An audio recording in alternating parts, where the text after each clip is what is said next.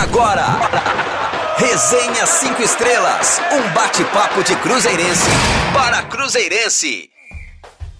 É dia de Resenha 5 Estrelas, vamos juntos! Hoje iremos falar sobre o empate do Cruzeiro diante do Vila Nova na oitava rodada do Campeonato Mineiro e os preparativos do time para a estreia de daqui a pouco na Copa do Brasil diante do Sergipe. Siga as nossas redes sociais e anote o site. Nosso Twitter é 5estrelasrd. O Instagram é Rádio 5 Estrelas. Já o site é rádio5estrelas.com. Aproveite que você já está nos seguindo nas redes sociais e baixe o aplicativo da Rádio 5 Estrelas em seu celular, não perca tempo. Lá estão disponíveis todas as edições do Resenha, boletins do Cruzeiro, músicas e muitas outras atrações. O nosso aplicativo está disponível no Google Play e também na Apple Store.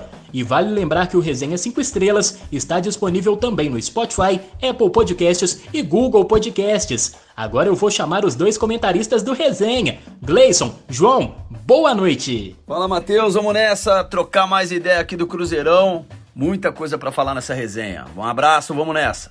Boa noite, Matheus. Boa noite, Gleison. Boa noite, amigo ouvinte. Boa noite, amigo ouvinte. Sejam bem-vindos a mais um Resenha 5 Estrelas aqui na Rádio 5 Estrelas, né? Nosso programa especial, feito de torcedor para torcedor, repercutindo tudo o que acontece no Cruzeiro, é claro. A gente vai acompanhando aí o desenvolvimento do, da equipe no Campeonato Mineiro, é, repercutir também um pouquinho do empate contra o Vila Nova desse final de semana. Tem Copa do Brasil hoje, né? Cruzeiro fazendo a partida mais importante do ano contra o Sergipe daqui a pouco e a gente vai falar sobre isso e muito mais no programa de hoje, né? Então a gente conta com a sua audiência, conta com a sua participação, é você que dá sentido ao nosso programa, a esse debate aqui. E vamos nos aproximando aí, né, dos momentos mais importantes da temporada, né? O clima de pré-temporada, né, da fase classificatória do Mineiro vai terminando, né? A gente já começa a, pensar aí no, enquanto está funilada a disputa pelo primeiro lugar da fase classificatória, tem inclusive confronto contra o Atlético Mineiro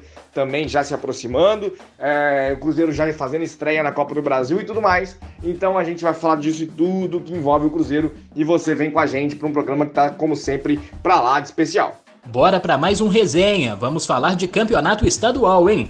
Em jogo válido pela oitava rodada do Campeonato Mineiro, o Cruzeiro empatou com Vila Nova pelo placar de 2 a 2 Giovanni contra e Wesley marcaram para o Leão de Nova Lima. Vitor Roque e Edu anotaram os gols que impediram a derrota do líder do campeonato em casa.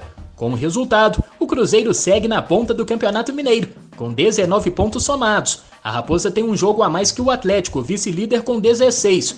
O segundo colocado joga apenas no próximo sábado, diante do Pouso Alegre, e pode assumir a liderança em caso de vitória. Gleison, mais uma vez o Paulo Pessolano rodou o elenco e contra o Vila Nova entrou com um time bem mesclado. Notei um Cruzeiro bem mais exposto defensivamente, isso em relação aos jogos anteriores. Eu gostaria de saber a sua avaliação sobre o jogo. É, na verdade, o que me chama mais atenção são os pontos positivos desse jogo. Né? O Cruzeiro, na verdade, do, do, do trabalho do Pessolano até aqui. O Cruzeiro, independentemente de quem tem jogado, ele tem um sistema de jogo, ele escolhe uma, uma tática de jogo. Né? Eu até vi eh, ontem uma análise sobre o trabalho do Pessolano, nesse início dele, algumas jogadas que sempre o Cruzeiro tem executado em campo. E para um começo de trabalho tem sido bem satisfatório, tem sido bem legal ver o Cruzeiro jogar. Né? Tem alguns movimentos ali que obviamente vão, vão precisar de mais ensaio, de mais tempo e tal. Mas é, tem sido bem interessante ver o Cruzeiro jogar. A gente viu é, é, um Cruzeiro que, com algumas modificações, né? Por exemplo, William Oliveira na zaga e tal. Na minha opinião, fez um bom jogo, apesar que a gente prefere sempre que não haja improvisações ali, mas fez um jogo bom. E eu acho que o Cruzeiro ainda está ensaiando o modo defensivo, né? Porque a gente está ali tentando sempre criar jogadas, o time sempre tentando jogar bastante para frente, com muitos jogadores atacando, exige mesmo uma intensidade desses jogadores muito grande, porque é uma correria danada. Eu tenho sentido que o Cruzeiro tem pregado assim 20 minutos do segundo tempo, 15 minutos. A gente sempre dá uma pregada e diminui o, o, o ímpeto no jogo. É, tem acontecido isso. Nesse jogo contra o Vila, a gente correu muito, mas eu acho que ainda para defender a gente está meio desorganizado. Eu falo pra, ainda para defender porque ofensivamente, por mais que a gente tenha momentos que a gente crie menos, a gente tem criado de maneira substancial, tem feito gols e tem desperdiçado também, o que não é um sinal ruim, né? você chega ali, cria jogada, você não vai fazer todos os gols. A, a, a ideia é de que esse número, esse índice é, melhore, né? Você precisa chegar menos para fazer mais gols. Mas chegar já é um bom sinal e o Cruzeiro consegue, mesmo em, em times mais fechados, a gente consegue em algum momento é, é, criar jogadas. Contra o próprio Vila, no final do jogo, a gente estava conseguindo chegar tocando a bola ainda, mesmo com o Vila muito fechado. Mas defensivamente eu acho que a gente ainda precisa melhorar bastante a transição defensiva, talento, independentemente de quem joga. E a gente tem defendido é, de duas maneiras. Uma, com pouca gente. Eu noto que o, o, os times já têm percebido essa pressão inicial do Cruzeiro. Então essa bola tem vindo nas costas dos nossos laterais. E elas têm surpreendido os nossos, defen os nossos defensores. Não vou nem usar a palavra zagueiro, porque é todo mundo né, que está marcando. E a gente tem corrido muito atrás da bola para defender, é, atrás do gol, minto. O Cruzeiro tem ido em direção ao gol para defender. E isso aconteceu no, no gol contra do Giovani, por exemplo. Se você olhar, eu gosto de tirar fotografia dos lances. A gente teve muito espaço, o Vila Nova teve muito espaço para progredir. Em poucos passos, em poucos passes, eles estavam dentro do nosso gol praticamente e todo mundo correndo em direção ao gol. Né? Eu acho que a gente ainda precisa é, é, corrigir esses movimentos, melhorar esses movimentos. Mas de forma geral, o Campeonato Mineiro está sendo usado porque ele tem que ser usado mesmo, porque é fazer testes, né? E eu acho que a gente tem ido bem nesses testes de maneira geral, tá? Independentemente dos resultados. O Cruzeiro é líder, pode perder a liderança, isso para mim interessa muito pouco, na verdade. Mas eu acho que a gente está fazendo um bom campeonato mineiro, é, até de, alinhado às nossas expectativas na temporada. Gleison, agora eu gostaria de falar do Vitor Roque, apenas 16 anos e já mostrando um futebol de gente grande. Está seguindo os passos do Ronaldo Fenômeno. Inclusive, o próprio patrão elogiou o garoto em uma live na segunda-feira. O Roque tem um futuro enorme, hein? A gente tem que ter bastante cuidado com essas comparações, né? Não sou muito fã dessas comparações, não.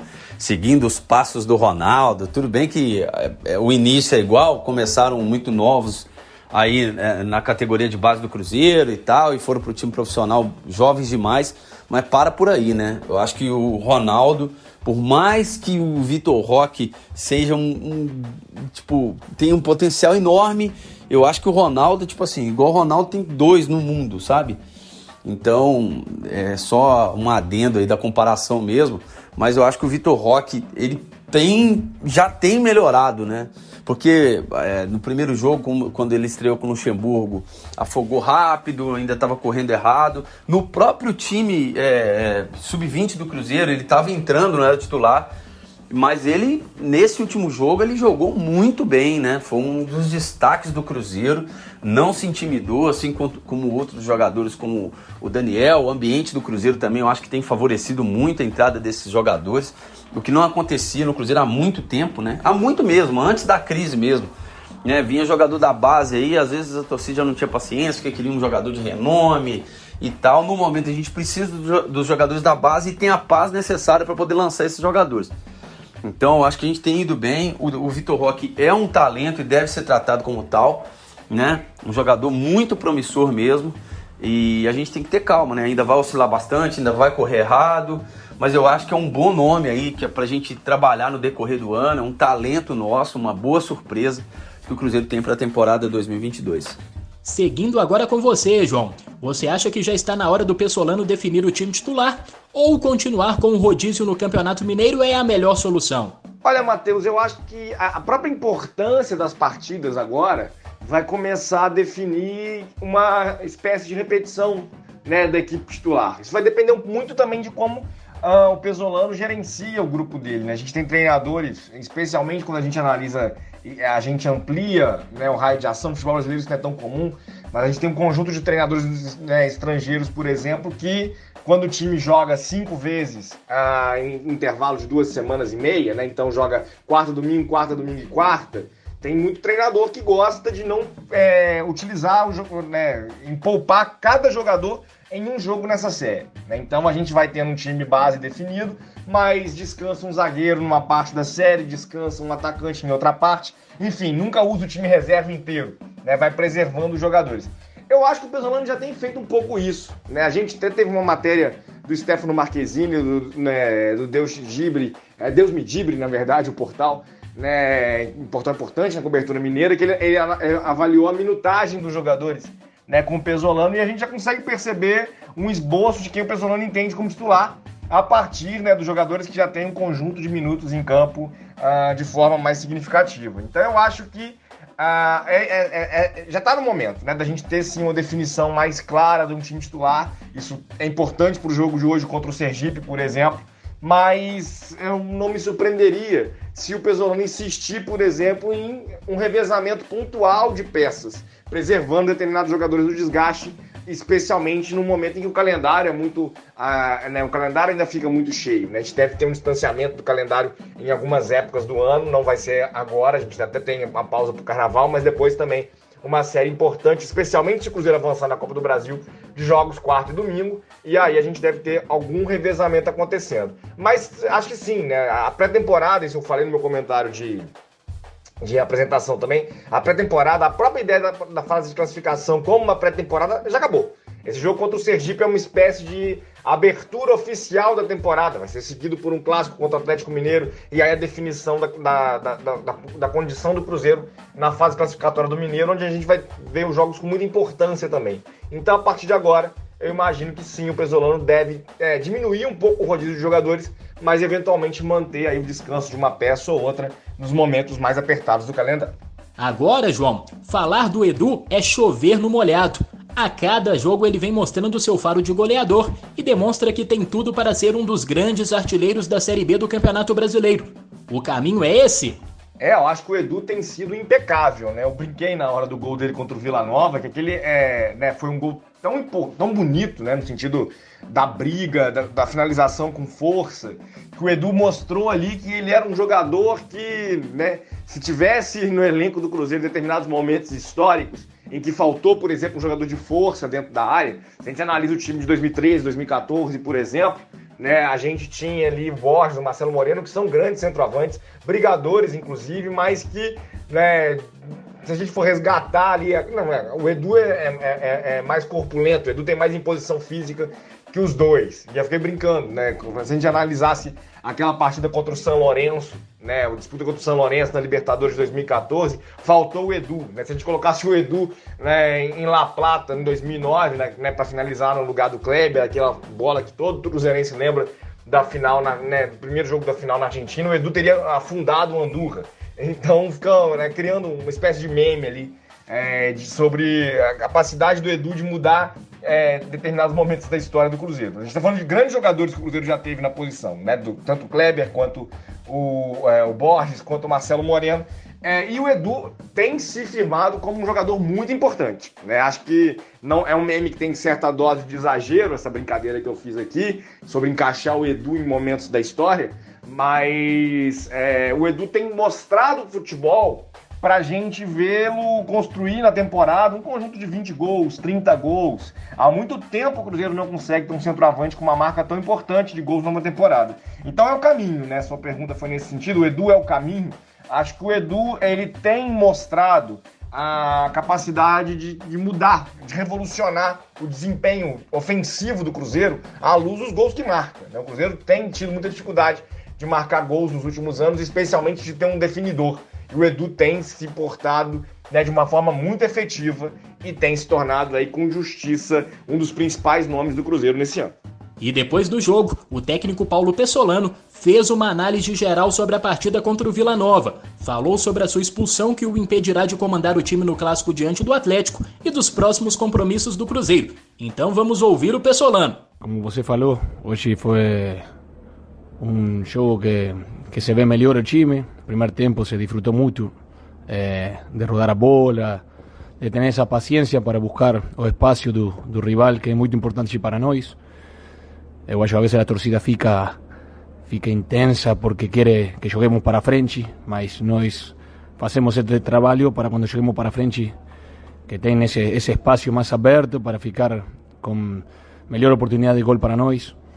Eh, después fiquei muito contento con los meninos que, que jogaron, hicieron muito bem. Eh, si ele tem as coisas claras, tem qualidade para jogar, tem qualidade para fazer, vai seguir crescendo com o time principal e importante ter perto, perto de nós a eles. Después que no va a estar no, no banco el próximo juego, sí, no tem, tem problema. Tenemos una comisión técnica que hace muy bien, hoy trabajamos en equipo, así que no, no va a pasar nada, vamos a estar todos juntos e, vamos mirar para frente.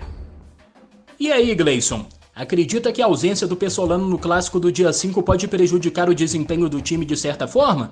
Não, acredito que não. É sempre bom ter o treinador ali, né? Senão ele não, senão ele não teria necessidade de estar ali. Mas eu acho que não. Eu acho que o trabalho do Cruzeiro tem sido muito em equipe, em todos os pontos, sabe? Na parte da direção, na parte técnica, na parte dos atletas mesmo. Tem sido enaltecido o grupo de trabalho e não um ou outro.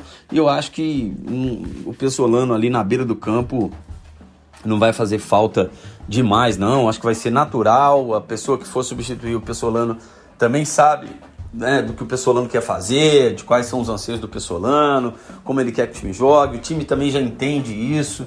Então, acho que esse exatamente não vai ser o problema, não. João, o Pessolano comprova a cada jogo que é um verdadeiro entusiasta das categorias de base. Ele gosta de dar oportunidade para a garotada. Inclusive, muitos estão aproveitando as chances. Podemos destacar o Vitor Roque e também o Daniel Júnior. Você já enxerga algum desses dois como titular ou ainda é cedo? Tem sim, Matheus. Tem feito um bom aproveitamento dos jogadores da base, né? Ah, o Vitor Roque já tinha sido promovido, inclusive, pelo Luxemburgo, mas tinha tido dificuldade de adaptação nos seus primeiros momentos profissional, né? Teve a partida lá, os famosos 18 minutos em que ele entrou, entrou com tanto gás, com tanta vontade que não suportou a exigência física e foi substituído ainda na mesma partida, mas tem se consolidado, inclusive fisicamente, né? Fez uma partida muito interessante contra o Vila Nova e com muita intensidade também. Eu acho que talvez seja cedo, né, a gente cravar a titularidade deles, inclusive, por exemplo, ao avaliar a opção para o ataque, né? Se a gente for pensar a formação é, do ataque com o Edu assumindo a condição de centroavante e aí a composição é, das pontas, o Vagninho tem ido muito bem, e a recuperação do Vitor Leque, por exemplo, o Vitor Roque, a princípio, não aparece como um titular no time ideal da maior parte da torcida. O Daniel tem conseguido uma posição um pouquinho diferente, uma condição um pouco diferente, né? Ainda que outros armadores do elenco, o Giovanni, o João Paulo, Uh, mesmo o Marco Antônio, né, acho que o Daniel nesse momento conseguiu superar o Marco Antônio na disputa por um lugar, no, né, no, até no banco de reservas, mas também no time titular.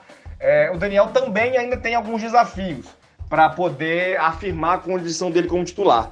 É hora de calma só, né? Acho que não é nenhum problema né, nessa afirmação de jogadores jovens, eles inclusive viverem momentos de regularidade, viverem alguma instabilidade, então não cravo não, né? Acho que não são titulares ainda incontestáveis da equipe, né? Mesmo o Edu, né, e aí o Edu tô falando de um jogador veterano e etc. O Edu é um jogador que tem se afirmado titular. Né? Foi contratado para isso, né? Um dos grandes investimentos que o time fez para a temporada, um dos maiores investimentos que o Cruzeiro fez para essa temporada, mas ele está afirmando a condição dele como titular. E aí, quando a gente pensa em jogadores da base, jogadores que estão chegando num, pra, num trabalho que tem né, rodado o elenco, etc., essa afirmação como titular é natural que demore um pouco. E aí, tanto o Vitor Roque quanto o Daniel, a princípio, não desenham, é, especialmente o Vitor Roque. Acho que o Daniel, hoje muita gente já desenha ele no time titular. Mas é natural que eles ainda estejam buscando essa afirmação e que a gente possa ter um pouquinho mais de paciência de calma antes de visualizá-los né, como efetivamente titulares no time ideal do Cruzeiro. Caminha até para isso. Acho que os dois têm um desempenho bem interessante nesse sentido, mas ainda é cedo, ainda estamos avaliando o real potencial que eles têm para poder agregar a esse elenco do Cruzeiro. Ainda sobre o jogo contra o Vila Nova, o Cruzeiro lucrou quase 240 mil reais com bilheteria no Independência. O resultado financeiro da partida é o melhor do Clube Celeste nesta temporada, no total, 19.616 pessoas pagaram para acompanhar o duelo pela oitava rodada do Campeonato Mineiro. Inclusive, em sua live no YouTube, Ronaldo disse que essa foi a única vez no ano em que o Cruzeiro realmente teve um lucro expressivo com bilheteria. João, apesar da identificação com o Mineirão, o lucro no Independência, pelo visto, será maior. O que vem irritando o torcedor é justamente a acessibilidade ao estádio que já provou não ser das melhores, né, garoto? Pois é, Matheus, né? A gente sabe que na, na, a conjuntura ainda da pandemia, ela cria dificuldades de logística, né? A importância do passaporte vacinal, a importância dos testes, né? Para aqueles uh, que né, não, né, não conseguem atestar a vacinação ou não se vacinaram, enfim. A gente tem ali toda uma burocracia que necessária nesse momento para garantir a segurança é, epidemiológica na cidade que gera aí necessidade, aí programa de sócio estruturando, troca de ingresso, é, longas filas, é, é, é uma logística complicada de se administrar. Né? Eu acho que a gente tem que reconhecer isso no primeiro momento. Eventualmente a gente vê, ah, o torcedor chega, quer entrar em cima da hora e etc. Né? O torcedor cria complicações. Não acho, né? Não acho que a gente tem visto essas filas se formarem, inclusive com muita antecedência ao início das partidas. Nem é, né? No jogo contra o Vila Nova 11 da manhã, a gente esperava que o torcedor chegasse que horas também, inclusive, para poder ter é, um serviço de atendimento qualificado. Então tem que melhorar, isso tem que ser aprimorado. Né? Não acho que o Cruzeiro é, é, imagina ou propõe-se, ainda que o Ronaldo tenha enfatizado isso na live dele, né? O Cruzeiro é, se propõe e imagina que vai permanecer no Independência, por exemplo, ao longo de toda a Série B. Acho que o Cruzeiro imagina e projeta que com uma campanha consistente, né, disputando acesso, com boa presença de público, o Mineirão vai voltar a ser vantajoso, a gente vai ter um interesse maior da torcida, o programa de sócios ganhar corpo, aumentar ainda mais o número de sócios, e que o Cruzeiro tende a voltar ao Mineirão ainda nesse ano. Mas trabalhar as condições do Independência, que nesse momento, né, com a expectativa que os jogos desse, né, nessa altura do, do, da temporada de fase classificatória do Mineiro, né, a expectativa que eles geram, é interessante sim o Independência. É trabalhar essa logística, aprimorar, é um aprendizado, inclusive, né, para o Cruzeiro que está reformulando sua equipe técnica, no sentido é, de, né, da equipe de funcionários também. O Cruzeiro vive um processo de reformulação que não é só no futebol, mas acho que tem que ter esse cuidado, né, até porque o torcedor, de fato, é o grande é, merecedor de respeito, é o grande fomentador do espetáculo futebol, né? Isso, isso só faz sentido porque causa da presença da torcida e que precisa ser tratado aí numa melhor condição. E imagino, né? Espero que o Cruzeiro esteja atento é, e disposto a, a, a melhorar, a aperfeiçoar esse sistema né, de troca de ingressos, principalmente, para que o torcedor consiga acessar o estádio né, com mais tranquilidade. Gleison, e você? Saudade do Mineirão ou será fácil se acostumar com Independência? Eu acho que agora a torcida tem que abraçar o Cruzeiro onde o Cruzeiro for jogar, né? Eu acho que a gente tem que apoiar essa, essa, essa decisão do Cruzeiro. Eu acho que a Minas Arena ela trata o Cruzeiro, que é um cliente dela, muito mal. E eu não estou sendo clubista aqui, é, desse papo de desse coitadismo, que eu, eu nem gosto, assim, sabe? Contra tudo, contra todos. Não sou muito fã desse tipo de coisa, não mas eu acho que realmente falta bom senso da Minas Arena e também do Cruzeiro e acho que às vezes é melhor tentar romper para arrumar. Né? Se for esse o desejo do Ronaldo, eu tenho percebido algumas movimentações no que diz respeito ao Mineirão, mas se afastando um pouco. Não sou fã da Independência, acho o estádio em si ruim, mas se for para mandar jogo lá para melhorar a situação do Cruzeiro no Mineirão num futuro, que assim seja. É, vamos, vamos abraçar o Cruzeiro onde o Cruzeiro for jogar. Bom, agora vamos virar a chave e mudar de competição. Vamos falar de Copa do Brasil, torneio em que o Cruzeiro é rei, comanda, é cabuloso. São seis títulos, meus amigos e amigas. E o primeiro desafio será daqui a pouco, às nove e meia da noite, contra o Sergipe, no estádio Batistão, em Aracaju. Depois de oito jogos no Campeonato Mineiro realizando alguns testes para definir o melhor esquema e algumas das peças do time, Paulo Pessolano mandará a campo que tem de melhor. A principal dúvida está justamente na lateral esquerda, com Rafael Santos e Matheus Bidu disputando posição. Na zaga, ainda sem Maicon, que discute situações contratuais, o Cruzeiro tem o retorno de Matheus Silva aos relacionados, porém, Lucas Oliveira deverá ser mantido na equipe, jogando ao lado de Eduardo Brock. Com isso, o provável time para o duelo no Batistão tem Rafael Cabral no gol, na lateral direita Rômulo, a dupla de zaga com Lucas Oliveira e Eduardo Brock, e na lateral esquerda a dúvida, Rafael Santos ou Matheus Bidu. No meio de campo, William Oliveira, Felipe Machado ou Pedro Castro e João Paulo. No ataque, Giovanni, Vagninho e, claro, o centroavante o matador Edu. E quem falou sobre essa estreia na Copa do Brasil foi o meia Giovanni, a expectativa pela classificação é grande, então vamos ouvir o camisa 10 do Cruzeiro. Fala, Giovanni. Então, sabemos que vai ser um jogo muito difícil, né? Onde o Sergipe vai jogar o jogo da vida deles. E todos sabem também que a Copa do Brasil é muito importante pelo, para o Cruzeiro, né? É claro que nós somos o maior campeão e o orçamento também passando de fase é muito importante para o clube. Então nossa equipe está focada, determinada em chegar aqui em Sergipe e vencer a partida. Não fazer nada diferente do que a gente vem fazendo no Campeonato Mineiro. E aí, Gleison, como disse o Giovanni, o foco é total. Além de ser uma competição importantíssima, o atrativo financeiro também acaba sendo um estímulo a mais, né? Foco total na Copa do Brasil, né? É um teste de fogo pro Cruzeiro. É muito perigoso esse tipo de jogo, porque por mais que a vantagem do empate seja do Cruzeiro, a gente vai ver como o Cruzeiro vai se comportar diante de um cenário diferente do Campeonato Mineiro. Porque, ah, não ganhou do Vila? Tá, tá bom, né, teoricamente. Mas dependendo do resultado, na Copa do Brasil pode ser muito trágico, né? Isso porque o Cruzeiro ainda é um clube é, é, em modificação constante internamente e um time muito novo, né? De jogar junto, de ideia de jogo, de padrão, né? A temporada começou, não tem muito tempo, então a gente tem pouco tempo de treinamento ainda, se for olhar, e já tem um jogo que vale mais de um milhão de reais, né? E fora isso, né, manter a tradição do Cruzeiro, né? Pelo ranking na CBF, o Cruzeiro tem essa de jogar com a vantagem do empate, mas o Cruzeiro precisa fazer uma Copa do Brasil esse ano melhor do que vem fazendo, né? Ano passado a gente teve uma eliminação muito complicada, assim, muito traumática. E, e acho que também a gente estava com um time muito desorganizado, mas acho que esse ano não desejando, obviamente, desejando ser campeão, mas não falando que tem que ser, porque a gente é o maior campeão.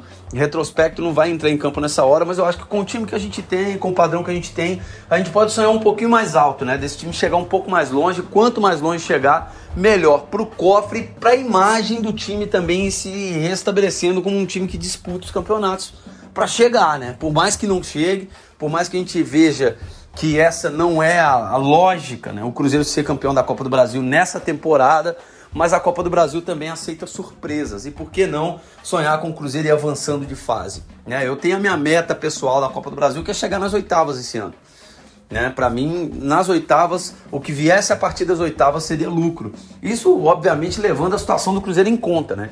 Porque o Cruzeiro né, tem camisa, tem peso, tem tradição, é o maior campeão da competição e isso, numa fase mais decisiva, pode valer muito a nosso favor. Mas no começo, agora, é, vale mais como um teste mesmo, de fogo, inclusive, para a gente ver o comportamento desse time é, é, diante de uma possível eliminação em 90 minutos. Né? Então, vamos ver como é que vai ser, estou bastante curioso.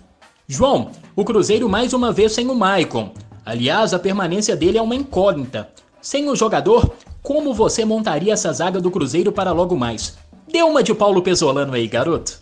Ah, Matheus, vamos tentar aqui brincar de Pesolano sim, mas eu acho que essa questão aí nem ficou tão difícil, né? Sem ter o Maicon à disposição e sem o Sidney à disposição, é, o Pesolano acaba tendo né, as, as possibilidades oriundas da base, o Paulo, o Everton, ou aqueles que já vêm jogando mesmo, né? A gente tem, como você já bem disse, o retorno do Matheus Silva, mas o Pesolano já tinha feito uma opção, ou vinha fazendo uma opção aí pela, né, pela dupla do, né, formada pelo Lucas Oliveira e pelo Eduardo Brock. Olha, não é uma dupla que nesse momento me passa toda a segurança do mundo, né? mas também não sei, né, não vejo como um momento de terminar essa sequência. Né? A gente está falando, é, eu acho o Paulo um zagueiro muito promissor, é, o Everton também já teve né, uma passagem importante pelo profissional mineiro do ano passado, também né, é, é uma promessa importante da base, mas a gente está falando em sequência também. Né? E nesse sentido, o Brock e o Lucas Oliveira têm trabalhado uma, é, um, uma ideia de dupla que pode dar mais estabilidade para o Cruzeiro nesse jogo. Acho que o Matheus Silva, por exemplo, também ainda é, se retornar como titular também seria muito precipitado. Então eu imagino que o Pesolano vai insistir é, com Eduardo Brock e Lucas Oliveira. Mas o mais importante é enfatizar, né? Seja a importância da recuperação do Sidney, seja também a torcida por esse acerto com o Maicon. É né? muito preocupante essa situação do. O Maicon é, né? A gente já falou sobre o Edu como um dos principais investimentos para a temporada. O Maicon é outro. Né? A gente sabe que o salário dele seria um salário de impacto. É um zagueiro que não é à toa que desperta o interesse do Santos, é um zagueiro com potencial para estar tá na Série A é o nome mais. É, rea, né, é, é, a, principal realidade para a posição no, no, no, elenco do Cruzeiro. Né, o jogador mais experiente da posição. Né, é, acho que o Sidney né, pode até pensar ali como alguém que disputa com ele nesse sentido. Mas é uma opção que o Cruzeiro não deveria dispensar tão facilmente. Né, não deveria abrir mão. É, de, né, sem pensar em um sacrifício, sem pensar na importância dele para o grupo. Então estou na torcida, né, para que o Maicon possa permanecer, também para que o Sidney esteja à disposição é, o mais rapidamente possível, mas na conjuntura atual me parece que é natural e eu imagino também que o Pesolano nessa noite vai repetir né, a dupla de zaga formada pelo Lucas Oliveira e pelo Eduardo Brock. Beleza. E o Vagninho respondeu perguntas feitas pela Nação Azul. Pois é, o atacante foi colocado na berlinda. Então vamos ouvir as perguntas e também as respostas do atacante do Cruzeiro, Vagninho. E aí, Nação Celeste, tô aqui no meu quarto em Aracaju, concentrado. Se mandaram a pergunta, agora eu vou começar a responder. Valeu? Tamo junto. G10 Genciano perguntou: Qual foi a primeira sensação ao vestir o manto azul diante dessa torcida cabulosa? A sensação foi de um sonho realizado, né? De estar tá vestindo a camisa desse clube enorme, gigante, né? É um sonho de criança, sempre é jogar num, num clube desse tamanho e eu estou muito feliz. A Dene pergunta: qual o seu maior sonho no Cruzeiro? O meu maior sonho no Cruzeiro é garantir esse acesso, né? Tão esperado aí. E se Deus quiser, vai ser esse ano logo. Gustavo 9R27 pergunta: qual a sua expectativa para esse ano? Vamos subir? A expectativa é a melhor possível, né? O time tá, tá bom, tá, tá entrosando. Estamos é, crescendo a cada jogo, a cada, a cada partida, né? E a expectativa é melhor impossível. Paulo SNT pergunta: está feliz no Cruzeiro? Muito feliz, muito feliz. Como falei antes, né, um sonho realizado e estou feliz, estou alegre e quero dar sempre o meu melhor aqui. Sávio Lima pergunta: Como vai ser a comemoração do primeiro gol com a camisa celeste? Meu primeiro gol é. Vou agradecer a Deus, né? Agradecer pelo momento que vai ser, né? Momento tão esperado aí por mim, né? É um gol que jamais vai sair da minha lembrança. 28, Ian 28 perguntou: gol ou assistência?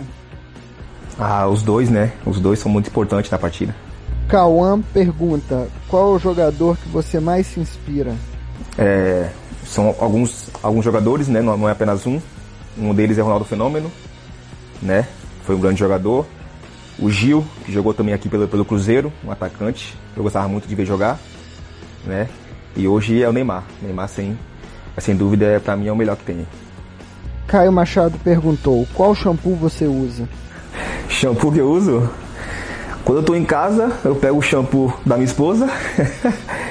e quando eu tô concentrado, é o shampoo do, do, do, hotel mesmo. Do hotel, se não tiver shampoo, sabonete mesmo e tranquilo.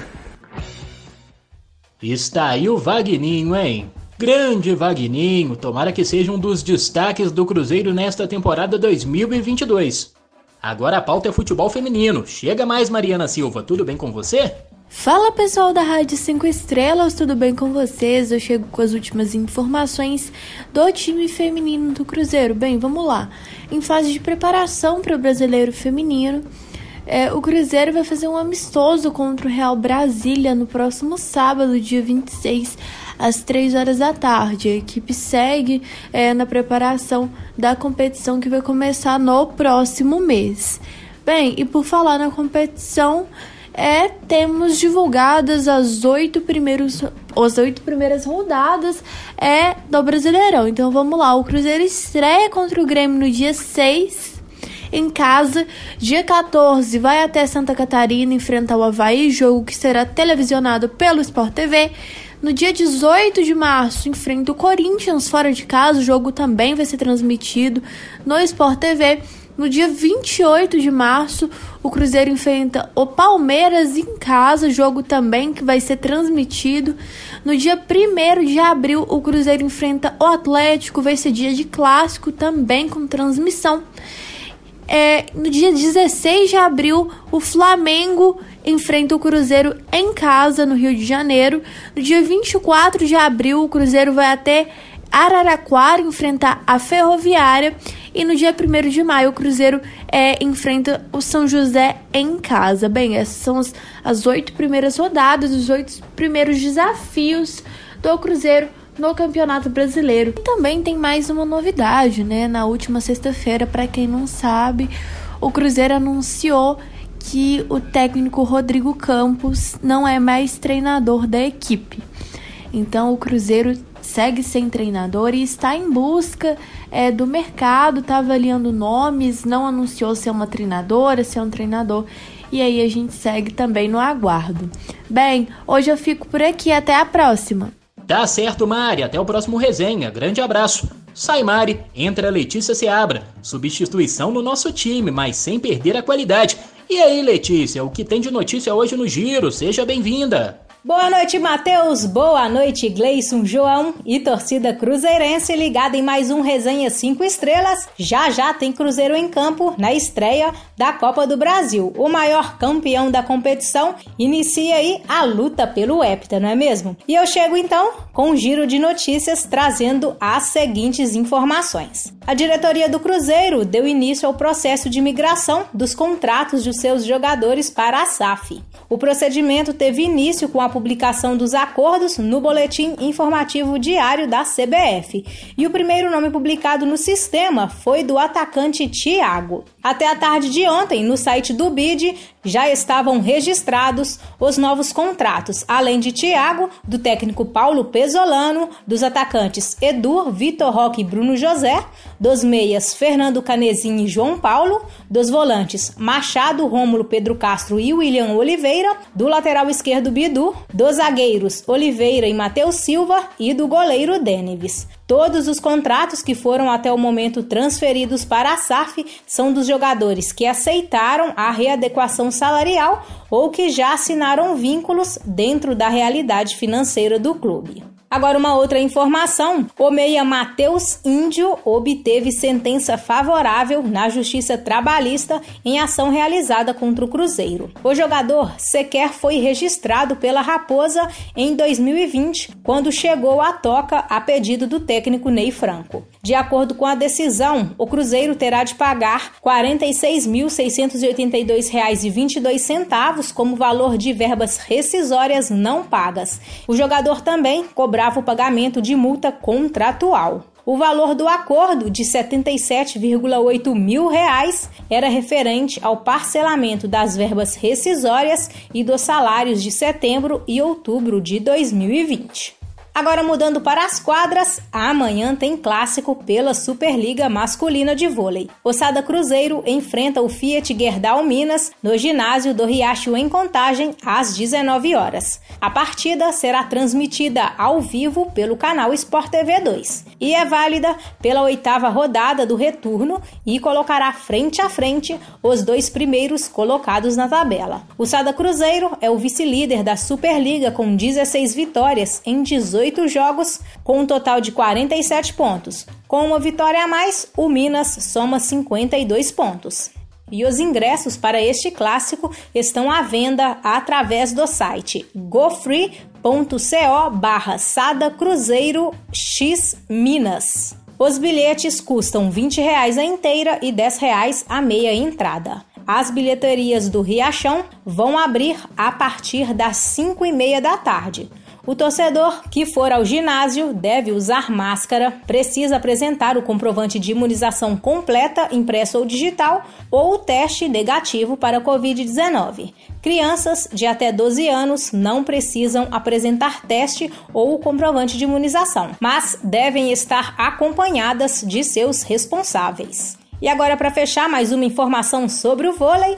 A Confederação Sul-Americana de Voleibol divulgou a tabela oficial do Campeonato Sul-Americano Masculino de Clubes 2022, que será disputado entre os dias 2 e 6 de março no ginásio do Riacho, em Contagem. O Sada Cruzeiro, heptacampeão da competição, será o anfitrião. E o campeão continental garantirá a vaga no próximo Mundial de Clubes. O time cruzeirense está no grupo A, juntamente com o time peruano Vamos Perles e o Clube Atlético Boêmios do Uruguai. O Sada Cruzeiro vai estrear na competição contra os uruguaios na quarta-feira, dia 2 de março, às 8h30 da noite. E no dia seguinte, na quinta-feira, o time estrelado enfrenta a equipe do Peru.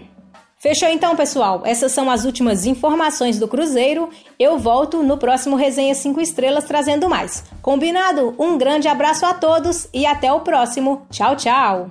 Está aí a palavra de Letícia Seabra. Muito obrigado a você. Até a próxima.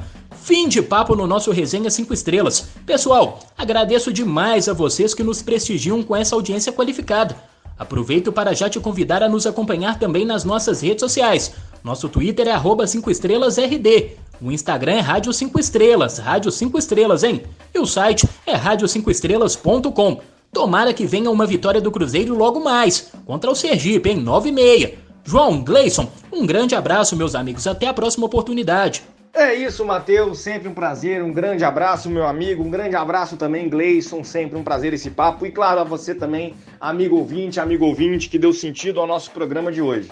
Já tem sido, né, praxe nos meus comentários finais, destacar ainda né, a importante participação do, da equipe feminina do Sada na Superliga B. Infelizmente, detém-se complicado na disputa, foi derrotado pelo Abel Moda Brusque é, na última sexta-feira em contagem. Já tem seis jogos, né? Restam três jogos para disputa. A equipe está na oitava colocação, tá difícil chegar no grupo dos quatro primeiros, mas faz no próximo dia 5 em Franca um duelo contra a Ferve Franca que é, é um duelo de vida ou morte. Quem perder tá fora, né? E o Sada pode, inclusive, a partir desse duelo, uh, se projetar novamente para disputa de uma das quatro, né, por uma das quatro vagas na semifinal. A situação não tá legal, o time já não depende mais só dele, inclusive, né? As quatro primeiras colocadas, os cinco primeiros colocados, na verdade, né, já tem ali um, pat um patamar muito próximo dos 14 pontos que é o que o Sada pode alcançar. O Flamengo é o quarto colocado atualmente com 10 pontos, com três jogos a fazer, então vencendo dois jogos ele já ultrapassa essa marca, né? E também a, né, o quinto colocado, que é o São Carlos, que inclusive já venceu o Sada, né? Tem dois jogos a menos, teve problemas com o Covid, então vai fazer jogos aí, pode chegar também aos 14 pontos, é, ou superar os 14 pontos e ficar muito difícil para a equipe feminina do Sada, que infelizmente ainda não tem o apoio do Cruzeiro, um projeto ainda muito jovem, né, com garotas muito jovens também, e que tem que contar dificuldades da competição. A gente torce, inclusive, para que na próxima temporada essa parceria possa ser afirmada, mas, né, assim como no masculino,